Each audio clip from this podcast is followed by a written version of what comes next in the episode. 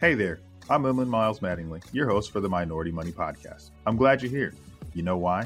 Because this is the place you can come to get your weekly finance, family, and fitness motivation, not only to experience success in those areas for yourself, but also to help others in our community achieve greatness too. Super happy that you're on the show with me, so let's jump right in. Welcome back to the Minority Money Podcast. I am your host, Inland Miles Mattingly, where we are changing the complexion of wealth. Now, today you are joining us on Independence Day. Happy Independence Day here in the United States if you are celebrating that. And what I am excited to share with you today, we have a guest. He's been on the show a few times, but he is back. This is my brother, longtime friend, business partner, someone I actually do look up to. You know, give him his roses, look up to my bro. Desarte Yarnway has come to join the Minority Money community. So welcome him back to the show. Yo, thanks for the warm welcome. This time feels great, but a little different because I'm a father. Whereas the last couple of times I was just Desarte, you know? So it feels good to be on the show. I know people aren't watching this, but Sophia's right now in what I call a baby necklace, which is the harness that you wear and hold your kid. So to me, I'll throw those roses back. I mean, you've always been a father, a husband, you know, something I aspire to do. And now I'm here, you know, mm-hmm. so. Happy to be on the show this time as a father. Nice. Come on in. The water's fine. You know, the parenthood. You know, talk about on-the-job training. Mm-hmm. I wanted to have you come back on today. And one, congratulations again to you and the family, you and the wife and the healthy baby girl, Sophia. Like, just proud of to see that. And so happy for you guys. Just happy for what you and your family have created. And as, as many kids as you want to have, we continue to pray blessings on the family. So thank you. You know, just, just excited for you uh, being a new father. First Father's Day. First Father's Day. That was in June. That was amazing because, you know, you grow up, one, seeing everybody getting a happy Father's Day and you just grow accustomed to giving it out, you know, but you never know when it's going to be your day to receive that, like, happy Father's Day text. Especially for me, growing up, losing my father pretty young, you know what I mean? I would have to send the happy Father's Day text to other fathers, like, hey, I appreciate you. Thank you for being a role model, if you will, in my life. But like having that come to me was crazy. It was a crazy experience and probably one of the best experiences that I've had, right? So holding my daughter, you know, Father's Day is a week after my birthday. So I felt like I was able to celebrate my biggest gift and then celebrate the fact that I was a father literally the week after. So, I mean, I couldn't ask for a better year so far. And, you know, I pray that the year continues to trend upwards, man. And I know that's our plan, right? So let's just continue to make it happen. Absolutely. I got to ask you this. I got to ask you this. What has been the most rewarding as a new father? We got, you know, mm-hmm. going into a few weeks now.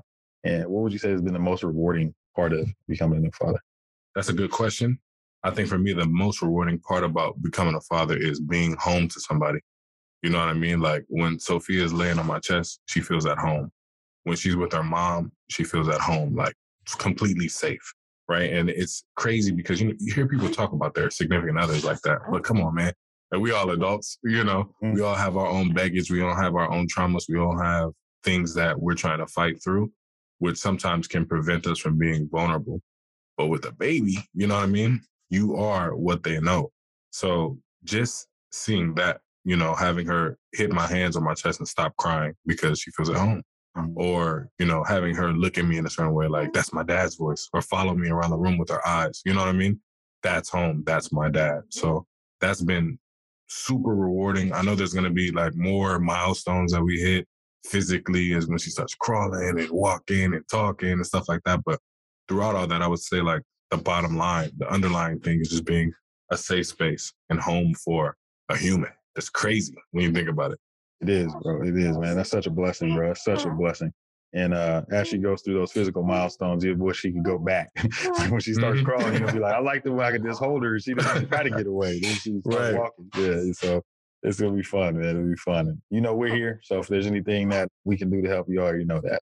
Definitely wanted to get you on and talk about going independent.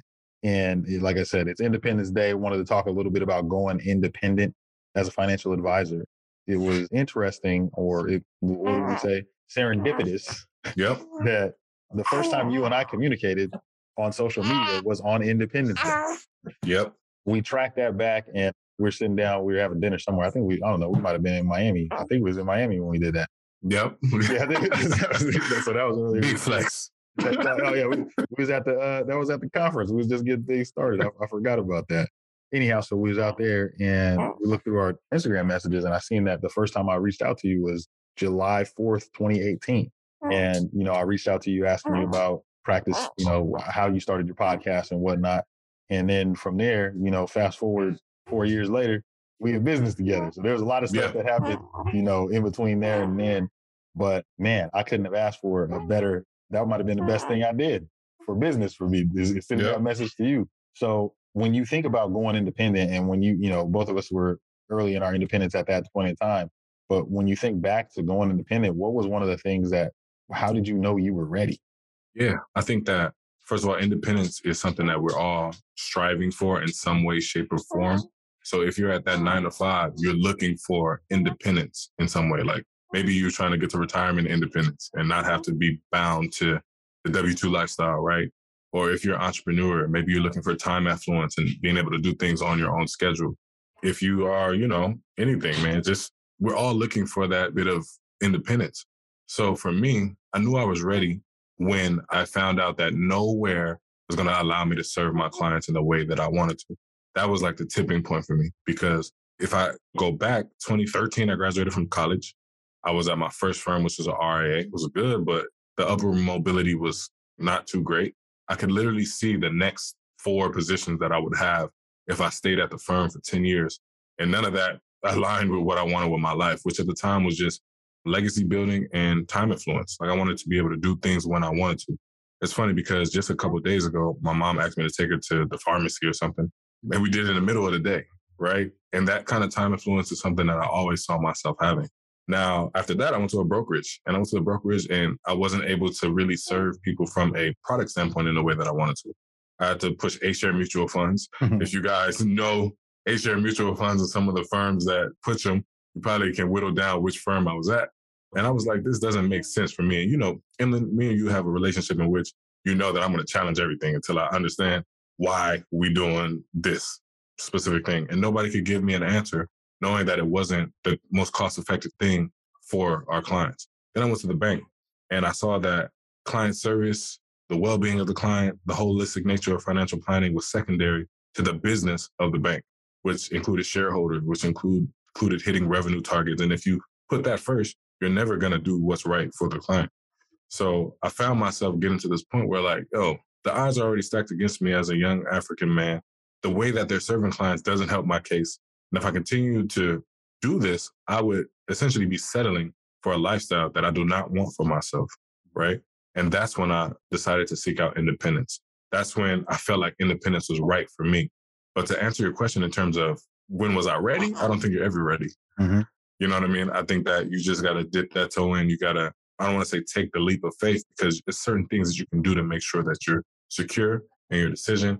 There's things that you can do to make sure that you're approaching it the right way. There's communities that you can join to make sure that you feel like you're not alone, but you're never ready, you know? And as you embark on the journey, you'll find that there's different levels that require you to be different versions of yourself. So you're always evolving, but that was kind of my battle with going independent. Mm-hmm. Yeah, and I think you brought up a good, a lot of good points. One of the things I heard you say was time affluence and how important that is, man. I think as having a young family, me having a young family myself, I almost think like it's one of those things that you almost don't place enough value on it until you find yourself in a situation like where your mom needed something. It's like, oh yeah, I got that. You know what I mean? For me, it's picking up the kids from school. Like I pick up the kids from daycare and preschool every day. Mm-hmm. My daughter, pick her up from practice, take her to practice, do all the summer stuff. Like I enjoy in doing that. So, you know, as you were talking about going independent, I think about before I went out, and I won't get into my whole story. I've told it on here a, a bunch of times, but what I think about is I thought about that time influence. I thought about career mobility. What did I really want to do? Am I just going to go to this next position because it pays more money? Am I going to go to this next position because it's just where I'm supposed to go and there's nowhere else for me to move? And so then when I started thinking about, like, I took that step back and I was like, what do I really want to do? Mm-hmm. And the next question is, how do I want to do it? Right. You know what I mean? And so when I started looking at the how I want to do it, that's when the wheels really started turning. And you said something that was also happened to me. I don't know if I ever really felt like I was ready. I was leaving my firm. I'd already registered my firm, and like already, you know, getting the website built and sitting down with the clients. Like, I don't know if I'm ready. Yeah. But you kind of do it. You kind of do it anyway. I was talking to Carl Richards the other day. We recorded a show together, and, you know, he always talks about the imposter syndrome. And mm-hmm. it's like you get out there, you get in front of the clients, and then you start talking to them. And then it's like you start hitting your stride after you talk to them. It's like, yeah, this is what I was supposed to do. This is what I, and it's like constant reminders, I think, from the clients that you have about the decision you made. Mm-hmm. What were some of the things? Let me just comment on that real quick yeah, before ahead, you kind of go. So like, there's a couple of things that I feel like people make mistakes on when they think about independence in any line of work. Okay. And if you listen, you probably can hear my daughter cooing on the microphone. She wants some mic time. But number one, one of my favorite quotes says that if you are such person, then why worry about such thing? So essentially, the author of the quote, which I, my his name escapes me right now, but he's saying that if you are focusing on the characteristics of who you are, I'm disciplined, I'm ambitious, I'm confident, I'm faith, I move with faith and not fear, I do certain things, I complete projects to completion, right? If you make yourself the type of person that does those things, you're never going to have to worry about the outcome because you know you're going to do the things necessary for it to be achieved, right? So if you are such person, why worry about such things? So before you even go independent in anything, before you even try to do that, really assess what type of person you are. Because if you're not that person, you're setting yourself up for failure. And that's the one thing that I am big on. I'm not big on telling everybody to go independent, telling everybody to do, be an entrepreneur, telling everybody to do certain things because they might not be the type of person that can withstand some of the natural challenges that come with this life. You know what I mean? Mm-hmm. That comes with doing things in an unconventional way. So if you are such person, why worry about such thing? And that was the moment that I began to challenge myself in the way that I was approaching entrepreneurship. Like, you know what? I've played college football at the highest level and I set goals and I've achieved them.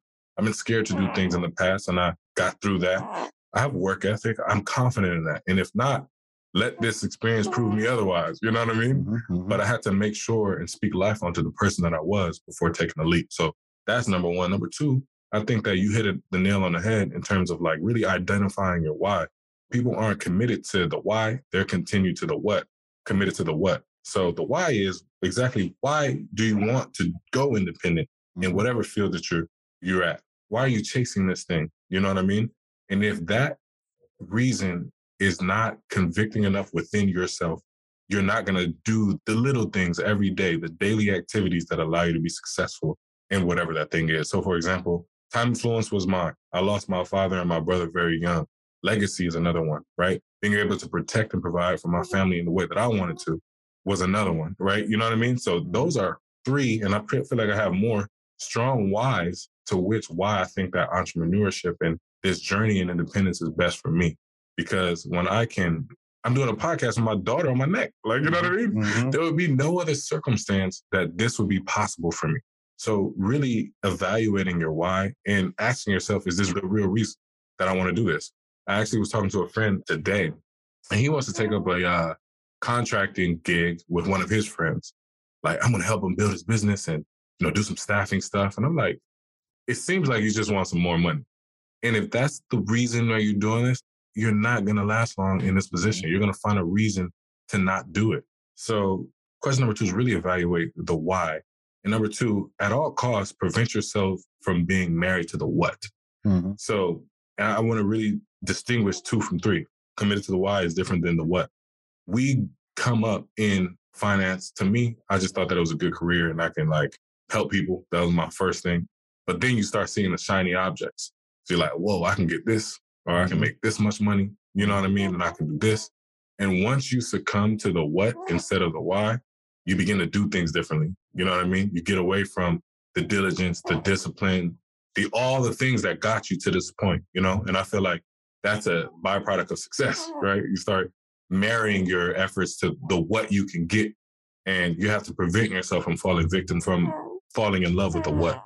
So those are... Th- Three things, three quick things that I feel like everybody needs to do, independent or not, to really evaluate why they're in the seat that they're in. Now, the second point, and I don't mean to go on a tangent, is that I think that there takes some unconditioning before going independent because I think that a lot of people are in jobs that they really don't want to be in.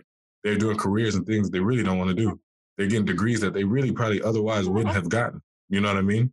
And I think that we live in a society where you're doing things that you really don't want to do, and you find yourself looking at independence like the shiny object when it's really like you you didn't want to do that first thing in the first place, right? So I think that especially after the pandemic season, when we were really in the thick of lockdown, it was a time to really evaluate everything. And I think that now is the time to evaluate everything. Like that season hasn't expired. And if you can do that and answer those three questions, man, I think that you'll have a better, a more tuned up compass to lead you to exactly what your passion and purpose is. I loved it. You're spot on on that. And I think we talk about the why a lot. People talk about their why a lot, and they talk about the what as well. But when you think about the why and the driving force behind why you want to do something, that has to be strong enough and it has to be clearly identified enough so that, I mean, I know everybody gets to hear the, you know, people, are, when you think about entrepreneurship, you usually don't think about the things that could go wrong, right? Mm-hmm. And so, like I always, you know, we've heard the quote many times. Someone says, I don't remember exactly who said it, but, you know, you have a good game plan until you get hit in the face or punched in the mouth, whatever. Mike Tyson. Yeah, it's Mike. I couldn't remember if it was him or John Jones, but great quote from someone. And I like to apply it to entrepreneurship. When you get hit in the mouth with something that goes wrong, because things go wrong. We talk about the good side of entrepreneurship or the fun side or the time affluent side. But when those times get tough, when things are difficult, because you may have gotten off track, because you may have been focusing on something other than what the why was and not getting the what figured out. And because you get off track without having that compass, as you referred to, and I always use the compass as my why, like, why am I doing this? If I'm really just trying to do this to, you know, if I'm trying to help people, then I need to make sure that that's what my end goal is, that I'm helping people. Everything right. else will be, you know, residual to that, right? Everything else, like money will come, this will come, that'll come, because I'm doing what is important. When you, I kind of look at it like this, and when you feel times getting difficult, whatever, you know, however that may be, personal, professional, when things are getting difficult on that road, how do you get back to where you need to be, like recenter yourself, if you will? When things are getting difficult. Mm-hmm. So I'll tell you what, I think this is something that I struggle with, especially lately. But when things get difficult for me, I try to go back to the activities that made me successful and that did things like got my mental right or my spiritual nature right. You know what I mean? Because I think that it's it's about being grounded in this difficult nature. Like things happen. You try, you fail, you get up again, but you have to almost remind yourself of who you are. And that's a difficult thing for me because in our business, you start to like associate yourself with the things that you're doing. Like, I'm a great podcast host, I'm a business owner, I'm an entrepreneur, but quite honestly, this is just what you do, not who you are. So when things get difficult, I have to remind myself of who I am, and I have to do the activities that allow me to think clearly and really help me to attach back to that person at my core. At my core, a son of God. At my core, I'm a hardworking person. I'm family-oriented, you know what I mean? But I'm not just a financial advisor.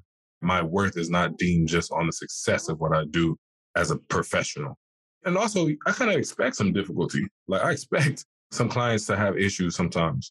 I expect for there to be terminations, either by me or by a client because of whatever reason. So I think that when you are realistic with what you expect from independence, then you kind of deal with it better. But at the end of the day, it's more about me knowing who I am, knowing thyself, if you will, versus not.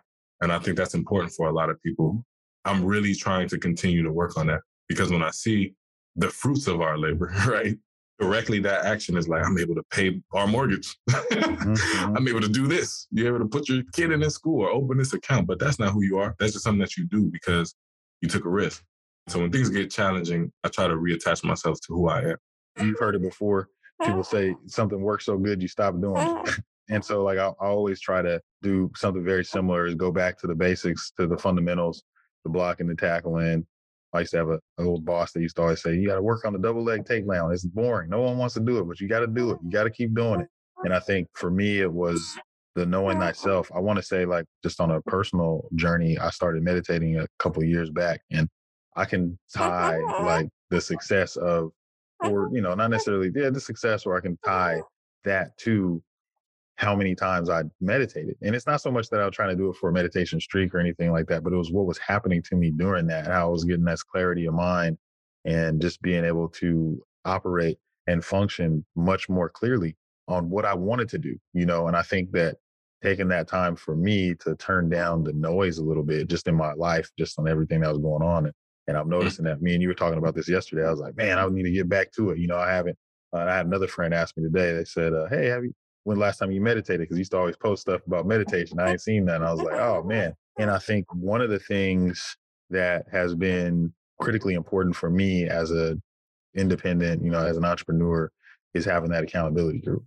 like that. I remember, uh, shout out to the Invest Like the West group. I, I got to get back on those calls, man. I'm gonna tell you straight up, got to get back. I, I, yeah. I need it. I can't, I can't do it no more. But uh, we started an accountability group. And I want to say from that, that was in twenty nineteen, unbeknownst to us what was going to happen in twenty twenty. But I want to say, like, what we were able to accomplish in that group over that time with the accountability, with challenging, like, what are you really trying to accomplish with what you're doing here? It seems like you're just trying to be busy. Like, I remember the conversations like that. And I would say, have to surround yourself with people, with a tribe, if you will, with someone that is going to hold you accountable, hold your feet to the fire, ask you tough questions, allow you to explain what you were actually thinking through that. And then not only is that good for you to have to do that, it's great for them to hear what it is, and you have to verbalize what you're going to do. And then, you know, someone expecting to see the results from what you said you were going to do is, and this is not necessarily someone, this could be a peer, because this is a peer group that we have. It wasn't like necessarily like a business coach or anything like that. And I think for me to be able to have those group, that group of advisors or a group of men, if you will, to sharpen me. Because we also talked about fatherhood. We also talked about mm-hmm. being husbands. We also talked about, you know, we talked about all aspects of life. And I think in that group particular, we were trying to help each other be better people. Yeah. You know, I and that goes back to my first point, not to cut you off, but just if you are such a person, why worry about such things? So a lot of the times we're focused on doing things and not making ourselves into the type of person that these things come natural to. And before you can go independent at anything, we had a friend in that group who just wasn't there. He wasn't that person mentally yet. So he struggled with the leap to go independent. So he had to focus on becoming the person that could see themselves as a business owner, running a good business, right? And being successful. I remember one of my uh, former partners used to always say, you already won. Now you just got to experience the win. And I really didn't understand what that meant at the time. But looking back, it was like, if you think you won, if you think you can do it, you've already done it. Now just live out, live it out. Do the things necessary for you to actually like hold this win in your hand. And I think that's extremely important. So I agree one hundred percent. Yeah. So as we were, you know, just thinking through those things, I was sitting here and I'm thinking about, you know, so all of this. So we have our practices, we build our practices up, and then we get to the point where we start Onyx. And I think for the advisor, like you were saying, I think going independent is a big decision.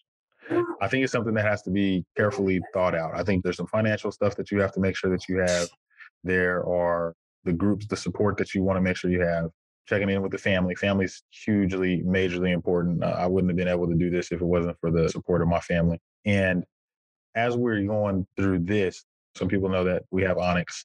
And as people are thinking about all of this, what would you say to someone that's sitting there, you know, close to making that decision or thinking about that decision? Or, and we've given them a whole bunch of stuff here, but if you were thinking about that, like put yourself in, you know, where where it's twenty twenty, we're looking to start our practice, start a firm in twenty twenty-three. What would you say? Honestly, I feel like we've been on each other four years. And I think that in these four years, I've evolved many times. Some of those months, I'm like complicated. I want to do complicated things like angel invest. Other times, I'm very simple. And I think that this is one of the simple seasons for me, in which I'm really actually trying to cut things back, be perfect in the things that I am doing, and look at it like less is more when less does more. So I don't need to do everything. I just need to do a few things really great. So to that person, I'm going to give them simple advice. You can do it if you think you can. And then if you think you can, go through those three points that I mentioned before. Why worry if you're such a person? Make yourself that person. Commit to the why. At all costs, defend yourself from falling in love with the what. And then typical business planning after that, baby. You just got to go through the natural things that you have to go through to build a great business, right? But it's all about what you think. It's a mental game. And it, mentally, if you're there, if you're checked in, if you're locked in, if you're, you know, gas is expensive right now. So if you're charging your mind, we go on E V. If you're charging your mind every day, you're putting good things in there to continue to run this race, you'll be perfectly fine. You'll run the distance. You'll run a few marathons. But you can do it if you think you can. Wise words. He said you're in a marathon. And that's what it is. I think I was looking at something today. I seen it on LinkedIn and it was talking about entrepreneur like burnout. And I think that that is a real thing as well. Like when you have something, you don't want to burn yourself out on it. And I think the way that you do that is by setting those parameters on things that you're doing. Like, this is my time. This is when I'm going to work. This is when I'm going to take care of this personal time. This is my family time. And nothing gets inside of that. And mm-hmm. I think you will be able to go a lot further in your business by setting those boundaries. I've seen some calendars of some people that, people that I look up to. I've seen some, mm-hmm. cal- some of their calendars. And they have like blocked out on their calendar from, you know, seven to ten, like, this is my personal time. And we're trying to get a meeting with someone, me and another one of my advisors, we're trying to meet with someone to do something. And we had sent out a time request for him. And I'm saying this because I think this is so important. We sent out a time request to do something with this person. And they were like, I don't do anything until after this time. And I was like, I was kind of taken back because the person, I was like, wow, okay. And they were like, I know, we don't do anything. He said, you guys can have a great meeting, but I can't be there until this time. And it hit me like, am I defending my time like that?